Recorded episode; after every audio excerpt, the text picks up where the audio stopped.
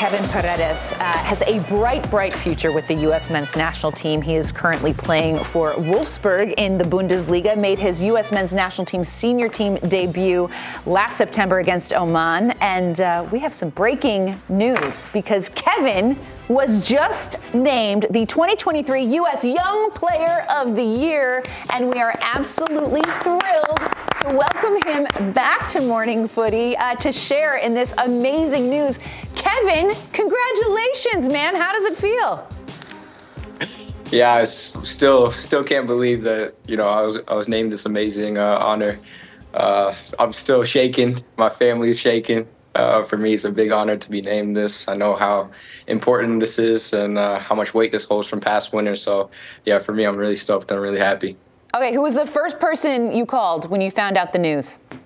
I definitely told my parents. Well, they were still sleeping, so I put it in the family group chat. All I said was Young Player of the Year, and yeah, both my brothers and my parents, they're really happy. They're really happy. It's so great. So great. Okay, so you mentioned some of these names that have won this award before. How do you feel, you know, what is it like to kind of see your name grouped in with guys like Pulisic and Serginio Dest and guys that you are now teammates with? Do you feel like it kind of adds a little bit more pressure for you to continue to evolve and up your game? Yeah, you know, you're like you said, you had some really great players on, well, now I call them my teammates on this list before me. I don't think it adds any pressure. I think it's just, I just expect a little bit more from myself each time I step on the pitch. You know, you see these guys doing amazing things for their club and for the country as well. And that's just something I want to do as well. Having this award, having this honor is just, you know, I'm really happy, really thrilled. And, you know, I'm going to do whatever I can for the country and my club to, you know, continue to do my best. Yeah. Kevin, it's great to see your progress and everything you've accomplished since leaving DC United, of course, a fellow DC United alum. What's on your mind in terms of the future? I know the Olympics are this summer in Copa America, but you played in the U-20 World Cup. You did really well. You came up short as a team, but the Olympics are right there.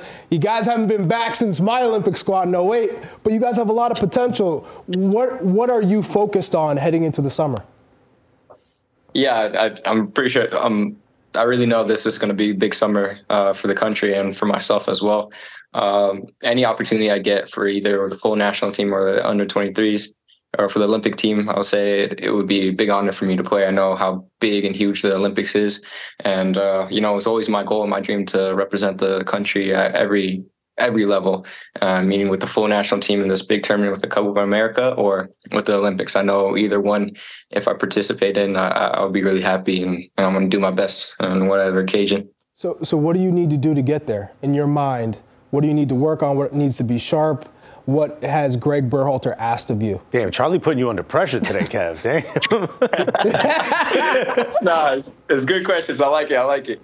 No, definitely I need to continue playing my game, raise my standard a little bit more. Definitely with talks before with Greg, you know, in the final third to be more ruthless, be more clinical, and, you know, goals and assists really matter in this stage. So, you know, to add more goals to my name, more assists for my team, get more starts. I think that's something that I've been trying to work on. Yes, just whatever way to help my team. I know I can be dangerous on both ends of the pitch. So, looking forward to this summer. I hopefully I can up my game so that I can help whatever team I play for win. Kevin, man, we've talked, first of all, congratulations. You know, just to get a chance to interview you back when you were at DC to see where you are now is absolutely crazy. But we all saw it coming. Hopefully you did too. Talk about that. That move to Europe was a big move for you, big risk. Obviously, you're taking a big chance, taking a big leap. Talk about how that you think has helped, made you become the player that you are right now and where you're headed, which just seems like sky's the limit. Yeah, at 18 when I moved, you know, it was still shocked. I was still shocked to this day to move so young for my family. I think all the experiences I'm learning here, the ups and downs, is really what's making me a better person, a better player at the moment. Getting all these, you know, these experiences with the national team and also with my club is something I would say I wouldn't get at DC as much.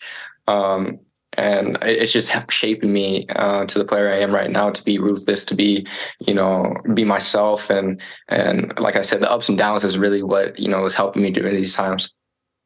Kevin, when are we going to see you back on the field again? You weren't on the team sheet against Mainz. Might we see you this weekend against Heidenheim? Of course. We're going to see you this weekend. Going against my teammate Maloney, Leonard Maloney, this weekend. So Leonard I'm going to give him a little something. A little bit of trash talk already, yeah? Of course. When we were in the last camp, there was definitely some trash talk going on.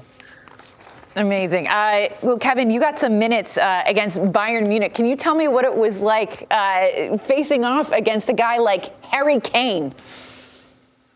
Yeah. It was, when you play against these players, you know, when I was young, I always knew about Bayern Munich, and I knew how big of a club they are. You know, Harry Kane has a big name, and, you know, going to this game, I didn't really think much of it. It was just another game that I just had to go and prove myself against one of the best teams in the world. So it was really cool to face against Bayern. It was cool, actually, to speak with some familiar MLS faces like Alfonso Davies before the game. We chatted a little bit. So it was just a cool experience. And I knew that if I just played my game, the nerves wouldn't kick in. Kevin, you this is a great episode for me so far today, because you're the second Dominican person we've had on as a guest. Jose Bautista just bought Las Vegas Lights, and I asked him a question. I'm going to ask you the same one. He said that before games he would be able to eat mangu before baseball games. Do you think you'd be the young player of the year if you ate mangu before soccer matches? I think, yeah, me and his job's a little bit different. You know, he's a heavy hitter, so baseball catches strays. Seriously, I mean, could you imagine? This dude would flip. This dude would be like needing an IV 20 minutes in. Crap! I need that sub. Yeah. All right, Kevin, I have a question for you. We've been debating on this show all day. We were talking about, there was a tweet that went out. It was your best 11, but with animals. And so, if you had to compare yourself to an animal, the type of player that you are, what would that animal be?